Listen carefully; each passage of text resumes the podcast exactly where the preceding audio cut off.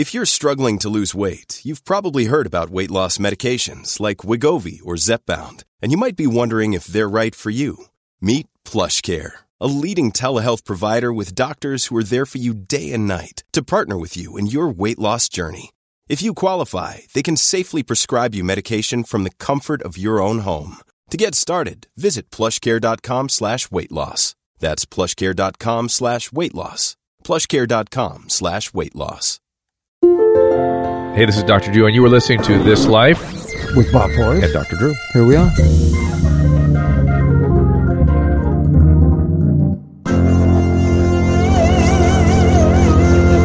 Ladies and gentlemen, boys and girls, gather around your iPad and get ready for another episode of the podcast This Life with like- Dr. Drew and Bob. I like this time it, the the full um, preacher pose you took.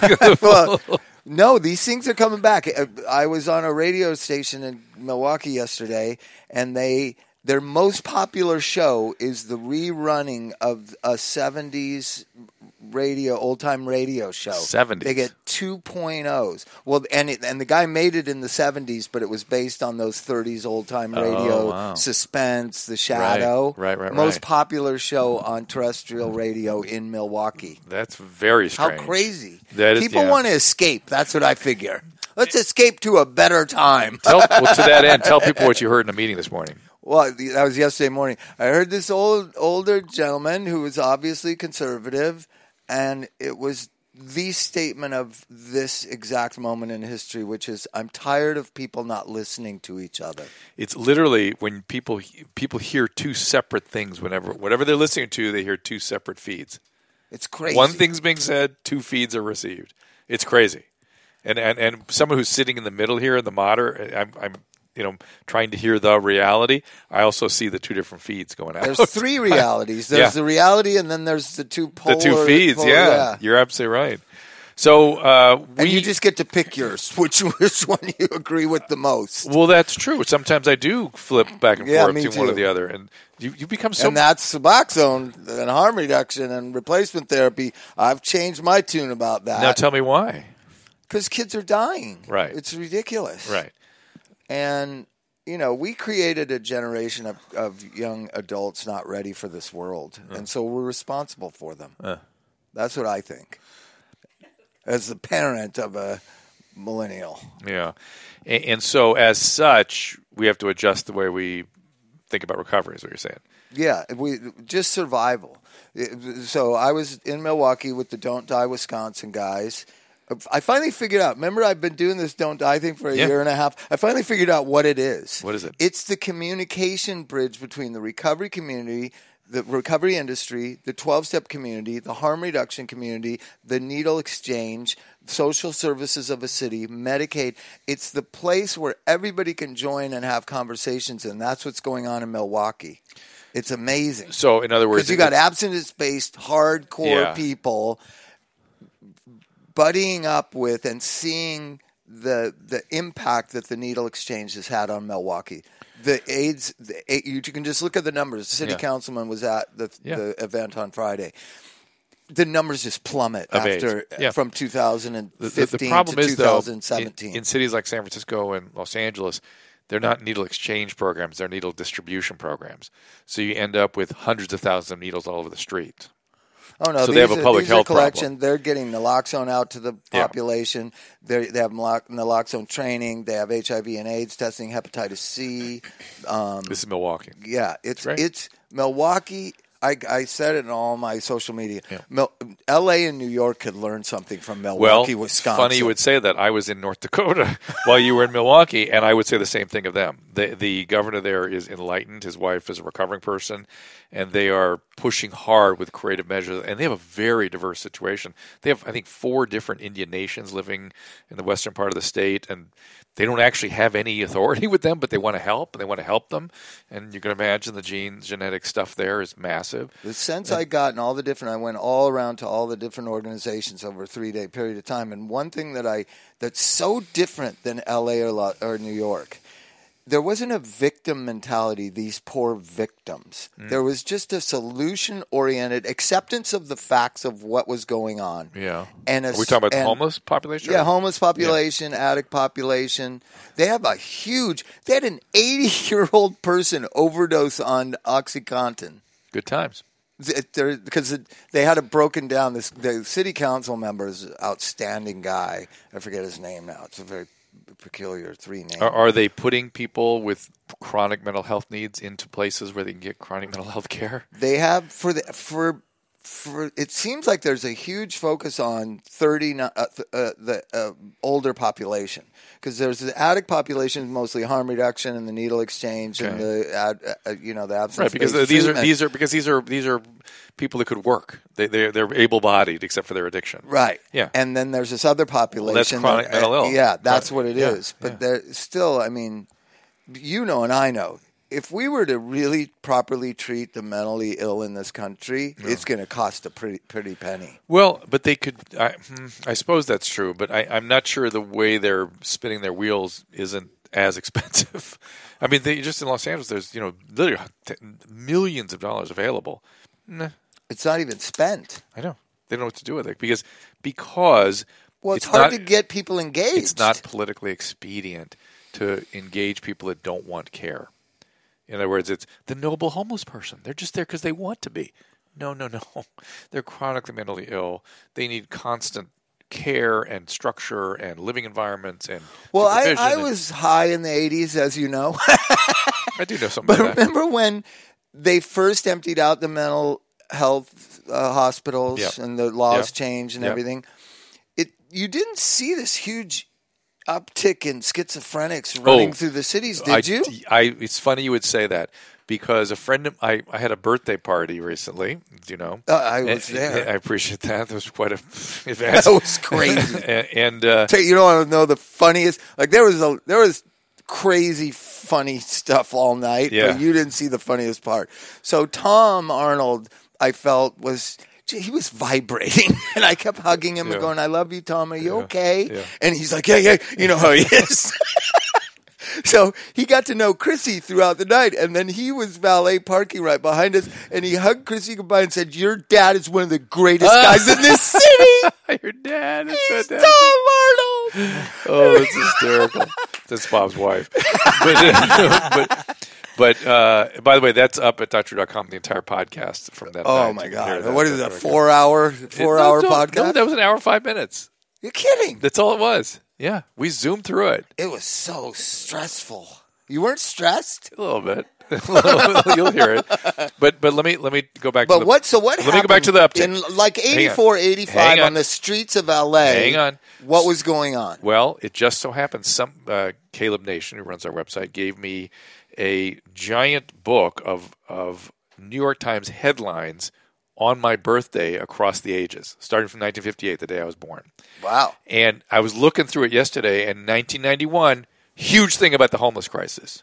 1991, we're going to take the, we're going to take care of this homeless problem. It's overwhelming New York City. We got it. 1991. And I remember in the So it 80s. took, when did they the when did they close. Patton and all the mental hospitals?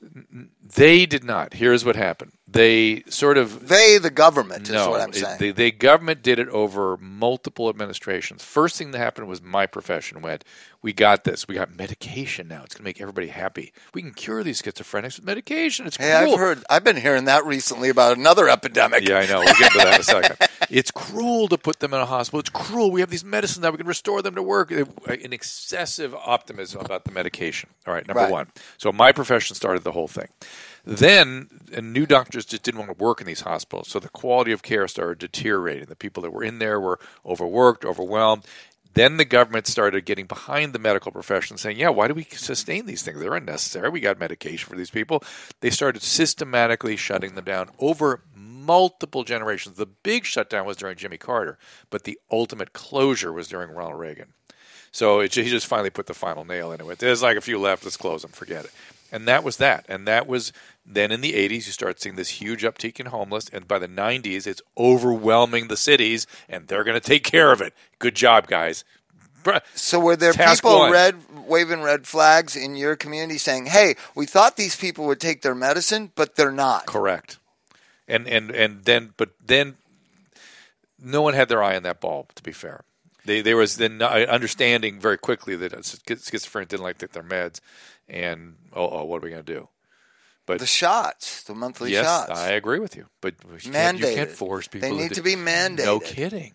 But to do that, you have to expand conservatorship, which there's now finally a pilot program in California to do this thing. God, thank you, the new mayor of, of um, San Francisco, London Breed. She's been behind this. A guy named Wiener, Wiener in the state of California, one good guy that I've known so far in the state of California Senate or, or and Assembly. how does it work? It's a it- it's it's a a- semi uh, It's conservatorship. conservatorship. Yeah, you aren't capable to manage your life. We have to take Yeah, over. but and- see, I who's accepting that? Because if you remember in that? the in the late '90s, I I had conservatorship over uh, family friends. these are le- these are these are It's professional. I'm legally responsible for that person. I don't want to be legally professional responsible for that. conservators. Professional Okay. conservators.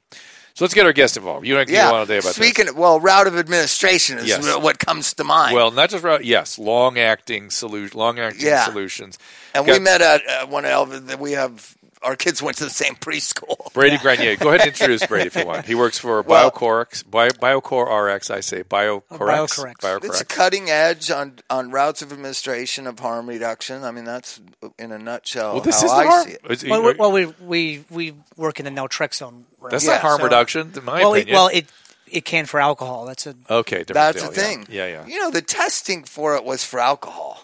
I know. Well, the, the no the the the big breakthrough was the injectable long acting. If you remember, that was the one that caught everyone's attention. The Vivitrol. The Vivitrol, because it suddenly it Was did, it in France that they got? No, it was here. It was a huge study, and the the Vivitrol uh, population did better than any other form of treatment. And people went, "That's not possible. It's impossible. How's that possible?" But it got everyone's attention and focus. If you remember, we had uh, Uh, someone in we here. had it. We had someone in here advocating low dose naltrexone for alcohol. Remember this? We interviewed Yeah. people who had really good results with it. Doctors at Las Encinas 20 years ago wanted that. Yeah, yeah, yeah. And now you guys have it. So let's talk about alcohol first. But that, and that's our company actually started out um, several years ago in oh, s- Yeah. just just alcoholism. That's the only thing that we had treated. We started out as a clinic in Santa Ana, California, Hmm. that w- that was treating alcoholism with this naltrexone implant that had come in from Australia. That's where Okay, so this one naltrexone is the opioid blocking molecule that is in Vivitrol. It's also the same thing that you squirt up the nose to I believe reverse it's a an mood overdose. stabilizer also. well, the naloxone. Seems to naloxone be. it's a cousin. It's, to- it's all the same, Same- stuff. you know, same, opioid same antagonists. idea. Yeah. yeah, same concept. Yeah, so we started out with alcohol um, only, and it it's, it works a little differently for alcohol than it does for opioids. It's it's for Doesn't alcohol. work that good for opioids. well, it- Well, hold on. Well, it, well, hold on. it- well, it depends. Well, I've got this opinion, and I know it's just an opinion. It's just of our observations and personal experience. I know Drew says all of it affects the brain the same way. I'm just saying the 932 drugs that affect the brain, there's they're in one category, and then opioids are in a separate category. Yes, People will yes. sell their children for opioids. Yes, yes. In terms That's of that. so. So when we always lump it together with alcohol and cocaine or whatever, Well, I'm they're all starting to- different. The syndromes are different. I agree with you on that. yeah. Well, but with opioids, and Yeah, yeah. that's the epidemic that we just had. The yeah. worst drug that you would sell your children for, Yeah. Which a friend of mine did, Oof. a friend of ours did. Ooh.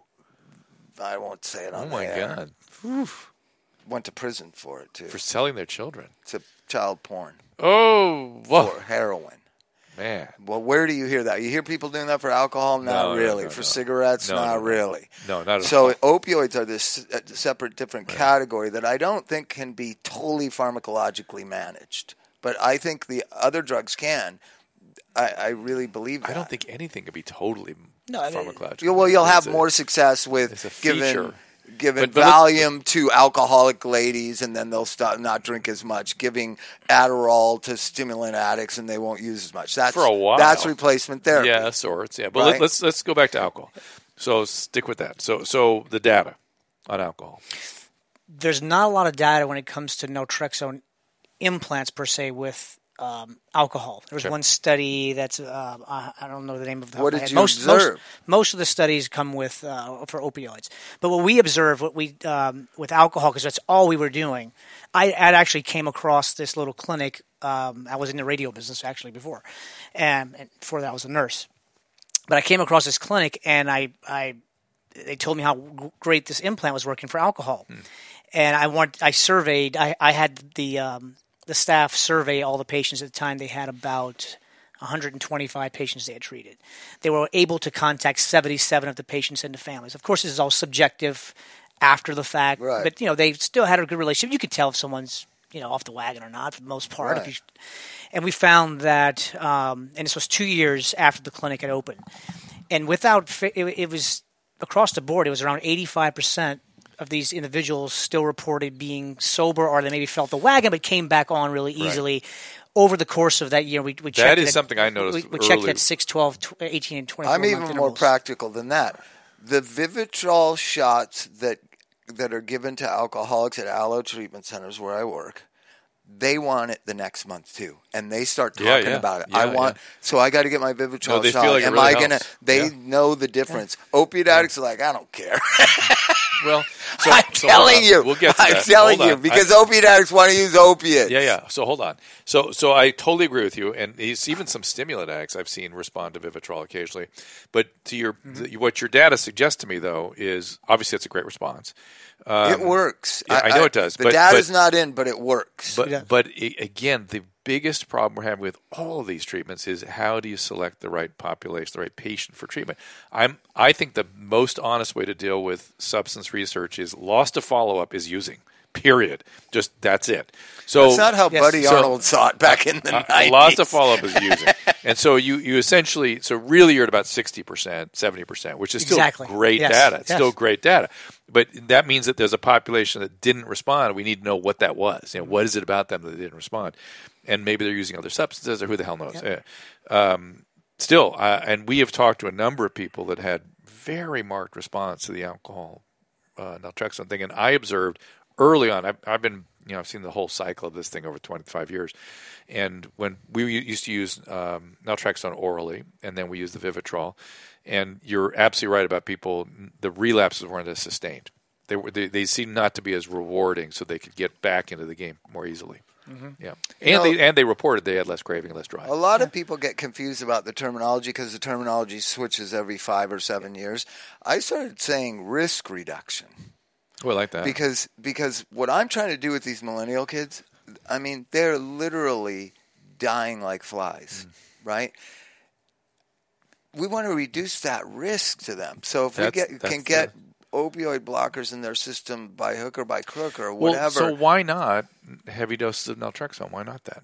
Why not complete opioid blockade so they can't? I don't think you go high enough. I've thought of that too. I don't think the average dose works for these kids that are I doing agree. fentanyl. I agree. More studies definitely needed on fentanyl, but there, there, and there is one out there uh, before where, they, where uh, many years ago where they tested fentanyl with um, naltrexone, impl- an implant before, and it did have a block, it did block it, but uh, but we don't know what what is that dose, what's the nanogram per milliliter in the blood level that you need? Because that's int- naltrexone is an interesting drug that works different. In different doses for people, you have low dose naltrexone for fibromyalgia and autism and HIV. There's all And- and sorts alcohol, of too, low yeah. There's all works, too. sorts of different levels, and yeah. for you need two nanograms for complete blockade from from overdose. Yeah. But well, if you have one nanogram or 0.5, you may get the craving reduction for alcohol. Mm-hmm. Higher levels above five nanograms in Australia, they're seeing blockade. I mean, they're seeing uh, stopping cravings for crystal meth, So which where is is the big the big problem over there. What are they? Where, where is Yeah. the real yes, research? that's the next epidemic. Yeah. Why it's already, Yeah, we're, it's in already it. here. we're in it. Where is the real research going? Where where do where do the naltrexone advocates want it to The work? The problem, Bob, is they're so the. This is what is driving me crazy. This drives me out of my mind. Naltrexone is a extremely effective and super promising methodology that should be in everyone's armamentarium. But they're so overwhelmed with enthusiasm for buprenorphine that they, Yes. they just they won't even do the research. I told you, opiate addicts like Yes. opiates. Yes, Yes. of course they do. They're, they're tired of researching naltrexone. Yeah. um, and it's, there's no pat, there's no patent on the on the molecule, so you're not going to have big pharma come behind it unless you you have to look at the delivery of it. So no one's it's not big enough. Bob, do But- you hear that? I know. I tell kids all the time because a lot of times the kids I'm dealing with, they their insurance either won't cover the Vivitrol shot or they. How they, much does an implant cost? Well, and there's varying types. Yeah. Uh, we, we we don't sell implants, so we're not a pharmacy. We actually do the program, them. and our, You it comes with them. it. So it, yeah, so it's compounded. So and it ranges. There's so many different And you types. of- social services and yeah, we have peer support Yeah, and yeah. counseling. So we do a whole. You have all that. Yes, But so- what if somebody wanted? To, I'm just curious about cost. I can tell you that it's to block this opiates. this the most impl- there's different types of Yeah. implants. They last from two to six months, Yeah. depending on the variety and an Yeah. individual.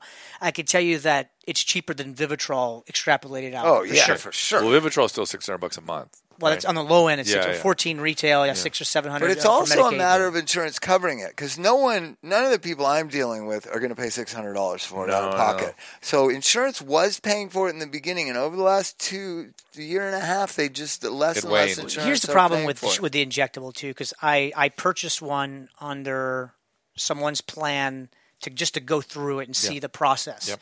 Um, and the the insurance it was a good insurance.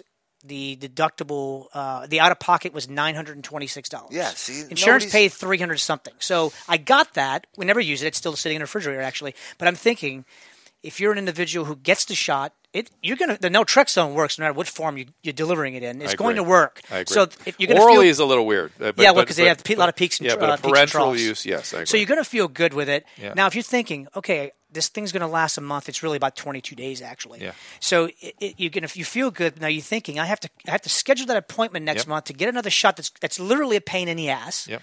Um, and I'm going to have to pay another 900 something dollars, but I feel great. So maybe let me just see if I need another one or not. My patients and stretch- now you they now, stretch it out. They yeah. So now you out. don't get that next injection. So you fall off the wagon again. Now you have to start. All, you have to detox all over again. Now you lose them. So that's why when it comes to blockade therapy like naltrexone, longer.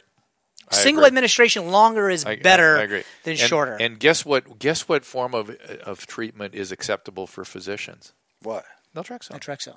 But for we would never treat ourselves with buprenorphine. Buprenorphine, Only our patients. Only our patients Airline pilots can't get can't get can't it. Lawyers uh, were a little bit weird about it. Anybody that, I, and so I just keep, Musicians are cool to I- take. I just keep asking my peers, why is it we, we are we clearly don't treat ourselves with it, nor would we ever. The data does not support it, what do they say? and yet all patients receive this. What is what, are they, what does an open-minded physician they just say? look That's- stare, they stare it- back at well, me 'cause blindly. At me. It has to impair you some. Of course it does. Of course it way. does. And it's why is it all our patients, all of them, is good for them, but none of us. And there's this alternative, naltrexone, that we do use for us. Why don't we use that for some of the patients? And why don't we figure out which patients to use which drug on? Which we it's just insane. How what's it going on Instagram? Any questions coming off there? They're having a great time over here. They're having a great time. a lot too, of comments. too technical. About what? we're, we're firm believers in buprenorphine and all the other yeah, therapies I am too. it, it but really is the, the, it really the is the, situ- the excessive situation. enthusiasm Okay, that I'm so let's concerned with. li- Hold on. liven it Hold up on. for entertainment because I want to. I want. Wait, you, before let's hear what the Instagram's going on. Then you can have the Nur, entertainment. our system is responsible with this addiction problem. Change the system, solve the problem. What's this, which system would they like to solve? Is that? Should I have said that? the humans. Well, the, the issue is that they say that, you know ten Oh, percent of people are, are seek Yeah, are in treatment yeah. because the other ninety percent really don't want it. That's right. It's not just because they can't Do access any it; of they you also right. know of want it. an That's right. assessment for the appropriateness of different MAT treatments? Uh, that's replacement therapy. What, what about it? Say it again. MA treat, Yeah. MAT p- treatments? What about it? D- Do any of you know of an assessment for the appropriateness of different MAT? well, everybody No. should be trained in it, No, but they're that's, not, they don't well, do that's, it. That's the, Well, that is explain That's what point. that is. No exactly what Drew's what that is. talking medication medication assisted treatment.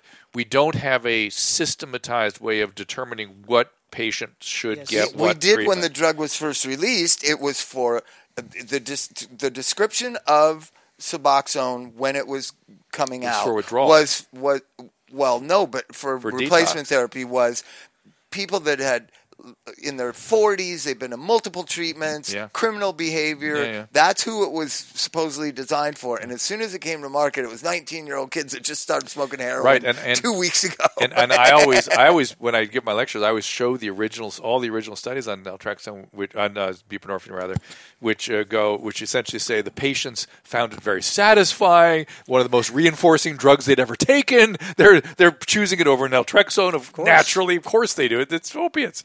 Anything else? Rebecca Fearing just said, I just had a client come to me because her son died of fentanyl. Ugh, it's so common now. It's out of control. That's a game changer. That, that She's a psychic medium. yeah, and carfentanil's even worse. yeah, it is. That's Yeah, right. It's no. like a hundred times worse. Right? Thou- a thousand times Thousand times is what worse. the city council Yeah, we said. had a question Yes. about fentanyl too. I I'm so. So, so I just watched Okay, this your whole entertainment. lecture. You're gonna give oh, the entertainment? entertainment Okay, component. yeah. So there's something that we just talked about in the Yeah. last five minutes. Yeah. That my the junkie in me went. We should talk. That's for me. No, for, from what he said. Oh, oh. So he still got that that Vivitrol shot in the refrigerator. Oh, you want we it? could sell for four hundred bucks. That- that's the chunky. It's good to know you're here, Bob. But, but, he's always there. He's my shadow self. but you, should, I, you should know, as it pertains to Vivitrol, Vivitrol is, when I've called them and asked for the medication for free for patients, they have provided it for me. Yeah. They've been very good about that. I, it's a good. It, the product's Yeah. good. That's it's a a good product. If people, thing. if you can get them to stay on it, like, again, if you can Let's take talk- oral every day, And, and believe me, they only give it for like two shots, three Yeah. shots. Let's go back to the alcoholics. I have a lot of alcoholics, usually late 30s to early 50s. The Yeah. ones that want it, want it. Right, takes a while, tw- yeah. yeah. day 20, they're, they're getting nervous a week before, Yeah. right? And they want it and they'll pay for it and they don't care, yeah, right? Yeah. That's who it's working for. I see it For the working motivated for them. patient. You have And to have- they're gonna has to be take motivation. It, they're going to take it for a year and a half. I know how sobriety works. They're going to take it, Yeah. thinking that if they don't take it, that's what's the The solution. the thing that's Yeah. keeping them sober. Yeah, yeah. Just like a lot of times people get put on psych meds and they don't really know whether they work. I always say around a year and a half, get to eighteen months, two years, and then decide. Yep. Yeah, Talk they're- to talk to your physician. But, the, but you're saying people in the meantime need to work on recovery. But I'm saying that the insurance isn't even going to pay for that. They're For not the- even going to pay the 360 at the eight month point. Yeah. You know, we have to get insurance. We have to get to the table. That's those are the Yes. final partners with all Yes. of us. Insurance? all- we need to talk with them. but you know, there's attitudes changing What are you talking there. about? They don't give a shit. There- I see some change state by state, actually, with some of the They almost went bankrupt with all the fraud that was going on with drug testing. So maybe they want to talk. Yeah, with the urine testing. Yeah, they. Yeah. that was insane. And, well, It was unfortunately, when it comes to naltrexone implants, you see some of that too with the insurance. There was a, s- uh, a CBS special not too long ago, actually, uh, that talked about uh, the illegal billing practice or, Oh, yeah. or shady billing practice around the use of these. Oh, there was a They're weird- billing for major surgical procedures in a yeah. surgical center, and this is not. This is a procedure that can be done in an office. Gosh, Drew, I'm talking about sitting down with the heads of Aetna and or the you know the managers of the insurance industry and talking from the clinical side, from the harm reduction side, and let's have a conversation of what how to solve this and how to do it where everybody can live with the cost mm-hmm. and and consequences. I'm tell you, of it. and that is happening in certain states with certain insurance carriers. We're starting to have those conversations already and looking at our the program, like the entire. We're not convincing Drew. It's not easy. now. I'll not tell you why. It's I've, easy. I've literally, and I've had these conversations, and, it, and it's it's stunning, and it's been a long time since I've had a conversation like this with clinician insurance administrators who have you don't remember this who who've said things to me like, you know, when they relapse the third time, they're not my concern, and I'm not a social agency. I really can't care. I really I can't comment whether it's good or bad. Okay, let's Because just, so, they, so let's they, just in take other that words, statement. dead is what they want the patient. No, they want them off their insurance. They think they're going to lose their Yeah, job. yes. Don't be so. Yes. You sound like me today. Jesus. I'm just saying. I- I- We have a we have a, somebody on the line. oh yes, Okay. let's hear it. Let's talk to him. Benjamin, Yes. Hello. Oh, there you go. Benjamin, sorry to keep you sitting through all that, but uh, you, you've actually all right. uh, to explain explain Brady what happened. so um, Ben uh, was actually he visited a a clinic out in Nebraska that uses our biocorrection recovery program, which includes the use of this actual implant here. So he was a recipient of the implant along with all of the the uh, cognitive behavioral therapy, peer recovery support that we offer in our program, coupled with with that center he went to specifically also offers. So he uh, he recently sent us an email about you know his his you know experience with this just this week. So it was uh, pretty you'd pretty mine. timely. So Yeah. he can um, I guess tell his story of what he experienced going through uh, our program or going through our program. Go ahead, Ben. Let's let us hear it.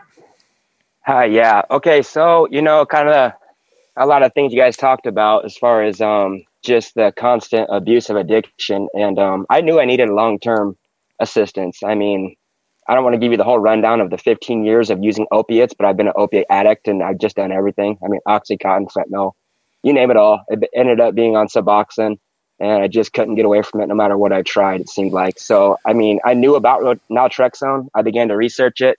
the company out of Omaha, Nebraska called I Got Sober offered that. Um, so I, I ended up calling him up and I met up with them and he told me about what they offered, about what he just explained to you. Yeah. And um, we set up a date for the incision. And at the same date, I got um, connected with my recovery coach. And within nine days, I was in there and I received the double implant. And um, the great thing about this was, I thought just, I mean, just astounding to me really was um, I have a full time job, family business. You know, we travel a lot. I couldn't afford to put my whole life on halt. Even as bad as I wanted to be clean, I just couldn't afford it to financially. I had too many things to, I couldn't stop. So the fact that I was able to take a day off work, go in for a 30 minute incision, and then literally by that night, 12 hours later, I remember sitting there for the first time in 15 years, 15 years, that white knuckling feeling of wanting that drive to want to use. It just wasn't there. Like I could feel peace in my mind. And I was like, I felt like, you know, I was breathing that night. And I was like, wow, How long? I'm going to be able to, how long had What's you that? been? How long had you been off opiates when you put the the implant in? Um, only nine days, you know, and that's the whole thing too about it is, is that part. it isn't uh, it Yeah, is an so hold- unbelievable medication, Yes, but you have so- to have that drive to Yeah. want to get. well, that's that's what I'm. I'm definitely hearing that in your in your story. Is the motivation's a key part of this. But but number one, the But Suboxone. what, let's hang get on, to what you- motivated him. Hold on, you got off the Suboxone though, right? I, I did, and, it was tough. And that's like a two week withdrawal. So you must have still been You- having some Still stuff. withdrawals, Yeah, still yeah. withdrawal symptoms. No. Well, you know, um, I, I stepped down, so I mean, this is not an advice or any. I hope nobody goes this route. Yeah. I mean, I've had such an experience with Suboxone. There's been times where over the 15 years where I detoxed and I was literally awake for 23 days. I Oh, never yeah. saw a second of sleep Oh, because it's- of. it's- Yeah, they don't By put the way, that. in- they don't put that in the brochure. Right in the, in the in the original d- studies, it talks about how easy it is to detox patients. But Oh, but, it's not. but It's now, what, not. It's why un- did let it's me ask this? Why did Suboxone fail for you? Because this is what I'm. This is the part I see. I can tell you. time. I can tell you exactly why. Yeah. Um, if I would have known, you know, before I knew anything about substance abuse or um, um, half lives, how long detox is lost, I learned everything the hard way because I tried everything. Once I got onto Suboxone, it was supposed to be the new way, the clean way, right. the easy way. It was Yeah. also cheaper, but it was the half life and the detox. I mean, it was just it had legs on it. But I so- couldn't get away but- from but it. why not just stay on a maintenance? This is what people will tell you. Like, oh, just stay on a dose. You're fine. You can back to your life. Take 16 milligrams That's a what day. they do. They say it's, it's totally easy to get off. Well, no, you don't want to get off. easy to get off. Okay, stay on it forever. Exactly. That's what they do. That's- so why not that? That's ex- that's exact. Well, that's exactly it. For one, it's outrageous just because it gets you high, and if you want Yes. sobriety, you don't want to be on Suboxone. And there's not you. Very this many is people Drew's who favorite actually. call of all time. Thank you. I'm just saying. Yeah, like No, I'm just saying. he- unreal. Okay, so then the, the, okay, so then the flip side becomes what motivates you to not want to be high. This is what Bob. was That's what. I want. So why, why where'd the what motivation? was the real deal? Like the what? real deal is is because you know, um, I mean, it was just obvious that I've strayed so far away from the beginning of my life and the, the path that I was headed. I could tell even with Suboxone when I woke up every morning and knew that I would be sick if I didn't take this. I'm tired of being a, a prisoner and a slave to something sure I know I don't something- need. You know what I mean? There has to be didn't something happen. else out here than this. This can't. This ain't good. You know, Did this you ain't feel good like you were going to die that way? for real. Like seriously. And you know the thing about Suboxone is, is that I wasn't ever getting it. I don't My have insurance. I pay for everything out of pocket. I, So I mean, And I think Suboxone. I mean- look, I think buprenorphine. Look, it has its place, but I think I think what has to happen is there should be a care plan to if you're going to put someone on. Yes. There should be a care plan on when you're getting off. Yeah, but not gotta- just you set it you and forget it. You got to understand, my peers don't know how to do that. They just go, "Oh, you're having withdrawal symptoms. Well, just stay on it. No problem." There's no incentive to take Yeah. people off It's Suboxone either. hard If you're, if you're a work. doctor with with your It's hard to get people off drugs. You need a team of people. You need to work Yes. hard with the patient. It's much You easier need to go a motivated Here, this. Patient. You need a motivated patient. Even an unmotivated patient, it's so much easier as a doctor. Here, just fill his prescription. There's no way to end up a, a, a appointment faster than just open your prescription pad, and that's it. You're done. Get out of here. You stay on it. Don't worry about it. I don't. I don't mean it's. I don't mean it facetiously. I don't mean that it's it's aggressive. I just mean they don't know any better. They don't know how to do it. Mm-hmm. It's really hard work to get somebody off drugs. Really oh, hard. it's it's unreal. Yeah, it's unreal. That's right. And I, I'm just, I'm so delighted to hear your story because I, I have, I have felt for quite some time that naltrexone was such a grotesque. You've heard me bring it up a million times. So grotesquely underutilized and underexamined. I, I, I'm not surprised by your story at all, Ben, at all. And now, what's the, what's the treatment plan for you? So the treatment plan is a 12 month treatment plan, and I got reconnected with my um, recovery coach, like I told you guys about, and I have a counseling session with a Sergio. His name's Sergio. He's a master counselor. I see him every week. Um, we have group meetings also, which is uh, optional, but I love going to them. And then also, I got a peer support specialist who calls me every weekend and just asks me about the process, you know, and the cravings, the how the implant itself is working week Speaking to of week. a peer support So- specialist, there, there's a there's a study again I use in my talks. Please, everybody, don't pay attention to these dogs. I, I apologize. That's for just that. the dogs barking. Cut them up. Our, our next guests are here. Yeah, I'm sorry. Hold yeah. on one second. I'll So put- so um, there's a guy named Keith Humphreys that did a, a Yeah, I know. He did a little study where he showed that uh, he, they went. I think it was a veterans group, and the emergency room visits. Uh, they had a group of doctors. Every addict came in the emergency room would either receive one of two things: a pamphlet and a little discussion from the doctor saying, "Here's what you need to do. Here's where you need to go. This is what 12 steps are. This is where you go. Here, here's a meeting. It's a, you know, just a, information about exactly where to go, when Like they go. always did for 20 years. Exactly. Then, as opposed to the second group, the second group was, I would like you to meet Bob Forrest. He goes to this meeting. He'll meet you tonight at the meeting. Bob, will you shake our patient's hand? Yeah. The difference between meeting attendance in one group versus the other. 100% zero. Exa- that was the data. That was exactly the data. 100% with the warm handoff, 0% with the doctor telling him to go. So, to your point about the peer group, uh, Ben, that, that's just why I'm re-emphasizing that. Having that peer support, it, and it's and for the most part, you can do it for free. It's free.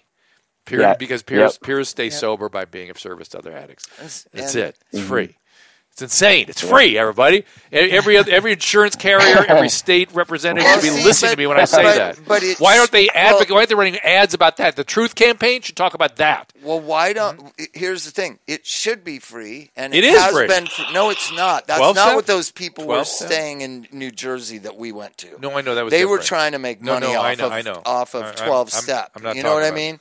Where they're going to act like they're doing a twelve step call, but they're actually going to get paid nine hundred bucks a month ahead. Yeah. You know, that's the corruption of my industry, and Yeah. I'll just say it is awe awe inspiring. well, but we, are you from out here? You. Yeah, I live here. So you must have seen what we see out here is a lot of horrible stuff. Oh yeah, yeah. Yeah.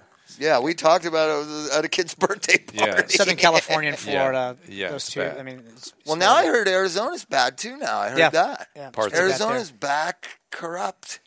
They were so behind the eight ball there; they had to catch you know, up. it's funny. I, I was telling the governor of Dakota, I said, you know, you ought to have a licensed person supervising these programs, whatever they are. You know, see somebody with a license you can hold accountable. And he goes, you know, in our state, licenses have these huge barrier to entries just so people can't get become licensed. It's really hard. Just like in KDAX in California, there's Yeah. this giant barrier now, so we're not we're not creating that many of them. well, that's a lot of the So- KDAX I was talking to. KDAX, well, what we call KDAX, chemical dependency counselors, who were the bread and butter of the industry for 20 years, they're not valuable anymore because the insurance industry says, well, what is really the value of that person? Yeah. I want a psychologist. I want a, psychiatrist. I want to see evidence based medicine yeah. from a doctor. Well- and so what it did was it pushed out the heart and soul of recovery of treatment centers Yeah. and marginalized those people. Yeah, that's not good. I, I would argue that when uh, John Kelly's uh, meta analysis, Cochrane meta analysis, comes out about 12 step, this conversation will shift. Because If he's still there. where? Kelly, the, the chief of staff for Trump? No, no, no, no. John Kelly, the head of uh, addiction at Harvard. Oh no! Uh, but what happened with Trump's gonna? You know all that Oh, stuff the we listen to. Oh, they're they're doing it. It's not happening. No Oh. money is trickling down to the cities it- and states and Oh, the, on the treatment side, it's all the same old thing: Suboxone physicians, Suboxone physicians. But on the punitive, the the justice side has taken action hard and fast. So they are clamping down on district. And. NIH has No, a they're bunch of money now down. for, for No, that- treatment. Um, Let's talk about that. Free. treatment. Let's talk about that. And I want to talk to, and this is this is the worst thing I heard all weekend. The the law that they're charging addicts who re, or, who are alive when an addict dies is called the Len Bias law. Did you know that? No, After the basketball player. You mean they they've charged them and with something? all DAs in all the United States are being encouraged to to prosecute the Len Bias law. So people I that o- wrote it all down. I, I I meant to bring it. People that overdose. If you if if you know like the typical junkie situation, uh, Bonnie and Clyde, boyfriend and girlfriend. Yeah. The girlfriend ODs and dies. Yeah. The boyfriend sits there crying, sobbing, trying to Oh. resuscitate her. Calls nine one one. She's dead. He's charged with manslaughter. Yeah. The Len Bias law, Yeah. and it's starting to happen everywhere No, I know. that is going to lead to more death. Yeah. People are going to abandon people, leave the scene. Yeah. They're not going to call 911. This is insanity Yeah. of the Justice Department. Yes, that's another misadventure. Of course, there's going to be lots of untoward stuff. But I like want that, to talk I'm to sure. Len Bias's family. Do they really want that? Do they understand what that law creates? And do they want their son's name on it? Well, first of all, Len Bias was the greatest basketball college basketball player. Bob. he was drafted by the Boston Celtics. He was going to be the future of the NBA. And on the draft night, when he was selected number one, he did some cocaine and overdosed and died. okay, Bob, do you believe that story? What? That the guy was perfectly clean. And Oh one my night God! You're not going to tarnish the image of Did a Len little- Bias. did a little cocaine Not every time he around died. me, Yeah. Drew. Although you're now, not. now with fentanyl, you, You can know, with you know fentanyl, that's not what happened. Now with fentanyl being Yeah. laced in cocaine, now you can Yeah. do that. Sure. have one little party night and That's overdose. That's true, but of course that was it was a much much deeper story than that. The story went down as just this one exposure to cocaine Just killed let me somebody. have some fantasies left that there's goodness in the world. You, I'm just you know. so you think he was doing drugs at Maryland? Oh my God! What, Bob, what do you think? I'm not. I'm not besmirching his name. Why do you, Why do you think that they're talking about this in terms of drug addicts, you know, co-using and and being left to die? It's so it's such a mess. I mean, you're talking about people on the just the lowest of the low, and we're Yeah. just going to use them to say they're the problem, prosecute them, put them in jail for eight years. I don't know. They, well, it's any, crazy. Putting drug addicts in jails, I don't know. Seems like a huge mistake. But but Although- uh, but I don't. You know, people should should be held accountable for their actions. There's no doubt about that. Well, that. not unless we had treatment in But jail. It was really good. but here's the Yeah, that's thing: what you really that what it's going to cause is people are not going to try to resuscitate I get it. people. I get people are not going to call nine one one, and there's going to be more dead bodies than there already I, is. I get that.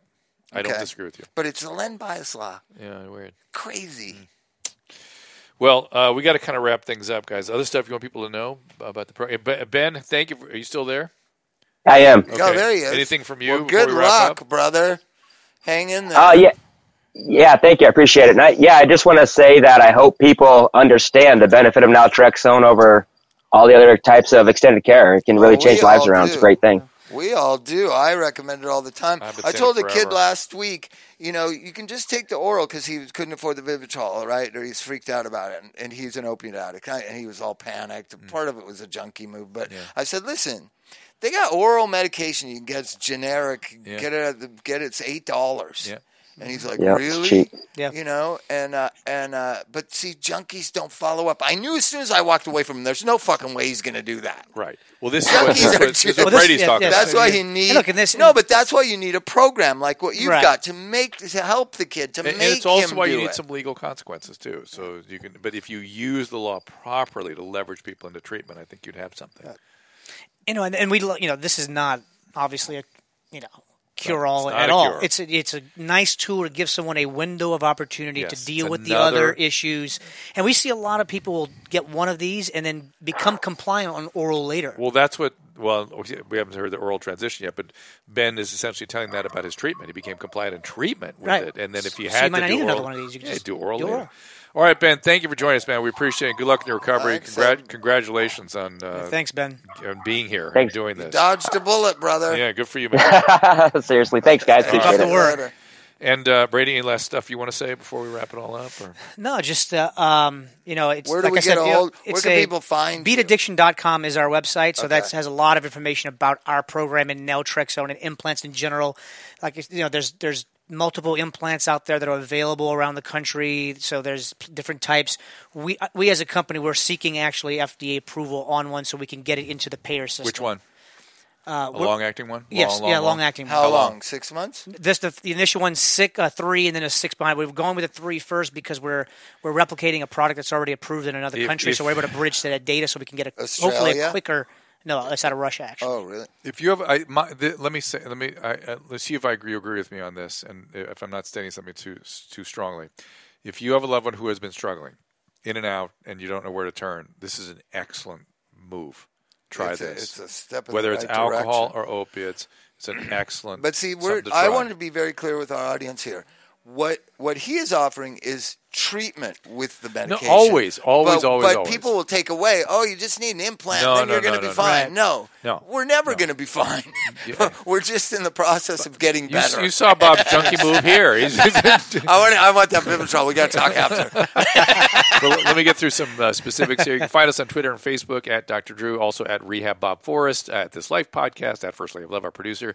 Join the email list at doctor.com. Get our weekly opium series. We did a whole long series there you might like on how the opium crisis developed and where we are with it, all the way back to the pre, you know, the, the Chinese opium wars. We went to it all the way back, all the way to the present. It's a like 15 part series, and it, it's really good. It's really got everything there. Better than Um, Dreamland. It, it is. It, it is Dreamland. I further- yeah, Dreamland. I have the absolute. He nailed it. Sam just nailed it. I interviewed him in my podcast, the Dr. Drew podcast. We get. What's he doing now? Uh, he's worried about community and building communities. It's sort of like that bowling alone book. I think he's going to come He up should go to like that. Milwaukee. But listen, uh, he, the um, this our series is more historically complete. Has a little bit of editorializing for me and stuff because I lived it. You know, I lived through this thing. I, I, I Are you popular at doctor conventions? no, no, no, no. I, I haven't been for a long time because I've been complaining about this, you know. Um, and, I, but anyway, uh, also check out the Swole Patrol uh, Health and Fitness podcast I do with Mike Catherwood. Uh, subscribe, tell a friend. Uh, Bob, anything else? Don't die podcast. Don't die, Wisconsin. Uh, please click on the Hydralyte banner. Next vote, uh, next purchase. They're great. Uh, summer months are dehydrated. Don't forget that. And if you like uh, me, you can see me and Lauren Sivan on the 790 KABC Midday Live Talk Show. It's available as a podcast. We're there weekdays 12 to 3 Pacific times. Also in San Francisco on KGO, KABC here in Los Angeles. Everything's over at Doctor.com. See the birthday party at Doctor.com. It's going to be up as a video soon enough, and it's a podcast now. You can listen to it, Bob. You can actually hear it's hear going to it. stress me out again. All right. Uh, thank you so much. We'll see you next time. See you later. One of the most crucial components of addiction recovery is accountability. Part of what makes addiction so difficult is the inability to self regulate. Now, this is especially problematic for those in outpatient recovery or pain management program. And while the facilities require regular urine tests to ensure compliance, frequently the actual tests are not even observed. And this led to an epidemic of falsified samples where patients either use someone else's urine or widely available synthetic urine.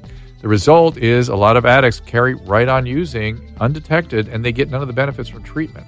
The only objective test we have for addiction is the urine screen. Now, recently I learned about a new solution that virtually eliminates the possibility of faking tests, even in facilities where they are unobserved. This is called Tox Protect, a DNA verified drug test and lab service that provides 100% sample authenticity.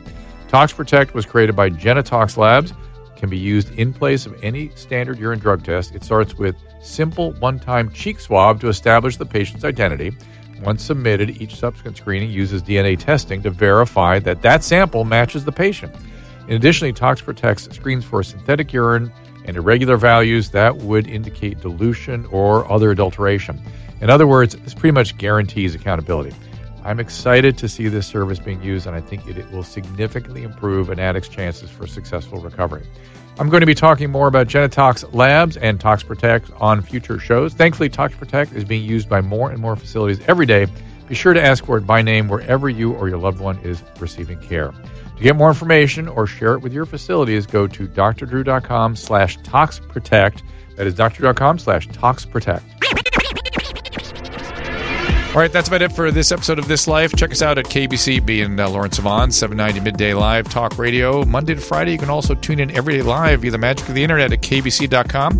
If you miss it, we've made it simple for you to find all the shows at drdrew.com, the Adam and Dr. Drew podcast, the single one I do by myself, Dr. Drew podcast, This Life, of course, with Bob, Swole Patrol, Mike Catherwood, his new health and fitness podcast. You can uh, find us on Twitter at This Life Podcast, at Dr. Drew, Derry W, at Rehab Bob Forrest, and of course, our lovely producer at First Lady of Love. I think I know who that is. If you love this show, please subscribe and tell a friend. We appreciate it when you do. We'd love to hear your feedback as well. Send us a message. Join the email list at drdrew.com, dr.com slash contact. You'll also get a weekly uh, email from us on that. Uh, while you're at it, at doctor.com, please support our sponsors by clicking through the banners. We only advertise products that I can get behind. So thank you for supporting them, those that support us. And thank you for listening. We'll see you next time.